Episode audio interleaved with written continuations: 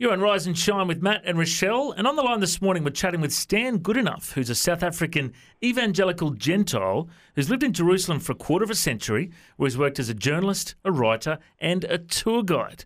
He's got an amazing message he's sharing with Australia over the next few weeks. Welcome to Australia, Stan. How you doing? Well, thank you, Matt. I'm doing very well. It's good to be here. Thank you for your welcome.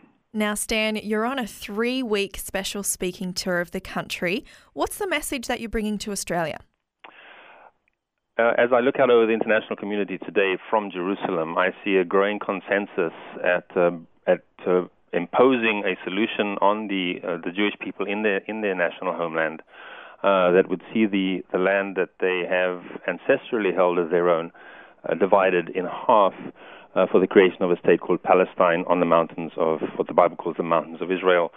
And as the as the uh, European nations right now are lining up one after the other to uh, support that idea and to in fact uh, impose their their positions on the situation in the Middle East, uh, there seems to be uh, an awareness down here in Australia by a government led by by Prime Minister Tony Abbott that has taken a position that is morally um, um, um, that has moral clarity on the issue, to not go along with the consensus, to not just kowtow to international opinion about the two-state solution, as it's called, but to uh, to to allow the parties to the conflict, Israel and the Palestinian Arabs, to discuss the issue themselves. And from a Christian point of view, uh, this is, uh, and a Bible believing point of view, this is of, of, of crucial importance to the well being of Australia to Australia's blessing under God, because that's a, a, very basic, fundamental biblical principle. So you're talking about the Bible verse that says God blesses those who bless Israel. Uh, you believe that's an important thing for us as, as a nation to make sure we continue on that track? Matt, it not only not yeah, and I like the way you say continue because of course Australia uh, played a major part in preparing the way for the rebirth of Israel in its national homeland through your Anzacs 97 years ago. Yeah. And yes, now there is a there is a positioning that that does does bode better in this in this regard with the current government here in Australia.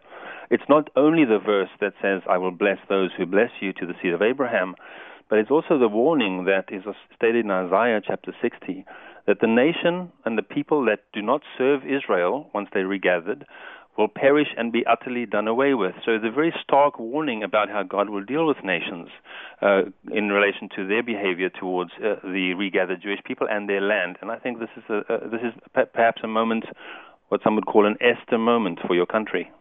Now, mate, there's some Christians that would go, you know, that's a bit political. Why should we care about that? Let's just get on with winning souls. Let's just get on with preaching the Bible, you know. And some Christians wouldn't be interested in this at all. Uh, some Christians are very interested in Israel. I've been there twice in the last couple of years, and I'm a lot more interested now than I was before that. I can tell you. But uh, but just just throw out a challenge for those who are not interested in Israel and think, you know, why would we even waste our time talking about it? Right. why is it important? Do you think? I, I would I would answer with a direct um, reference to the Bible. If we are Christians who really believe the Bible as the Word of God, then we then we have to hold to a few things. One of them is that the land of Israel was given exclusively to the nation of uh, of Israel that came through the seeds of Abraham, Isaac, and Jacob, and it was a perpetual covenant that God made with them, and and God does not change His mind.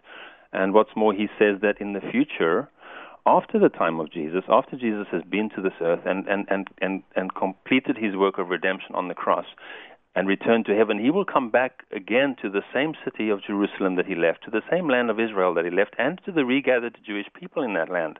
Now, if Christians are at all interested in and desire to see the return of Jesus to the land that he calls the land of his own, the land that, he, that God gave to his people, then, then Christians cannot disconnect themselves from uh, from what's happening in that part of the world because you have to understand from a biblical point of view this is not political there is preparation. Jesus is coming back. That's solid biblical conviction that all real Christians share. And he's coming back to Jerusalem, in Israel, and to the nation of Israel restored. That's a solid biblical um, prophetic outlook. So to, to, to dismiss that as not relevant any longer, and that the only important thing for us to do is to is to seek souls, if you want to use that terminology, uh, I think is to is to close your eyes to the majority of what's written in the Word of God in the Bible. So, Stan, you're in the country for three weeks. Where are you going to be speaking at first if people want to go along? Uh, my itinerary has me starting off up in uh, in the Sunshine Coast, where I'll be this coming Friday evening uh, at uh, the Flame Tree Church in um, in Nambour. Nambour beautiful, beautiful part of the country. Yeah. Hmm. and uh, then I'm going to be making my way down down to uh, down the coast back towards the the Gold Coast, and then and then down to Melbourne.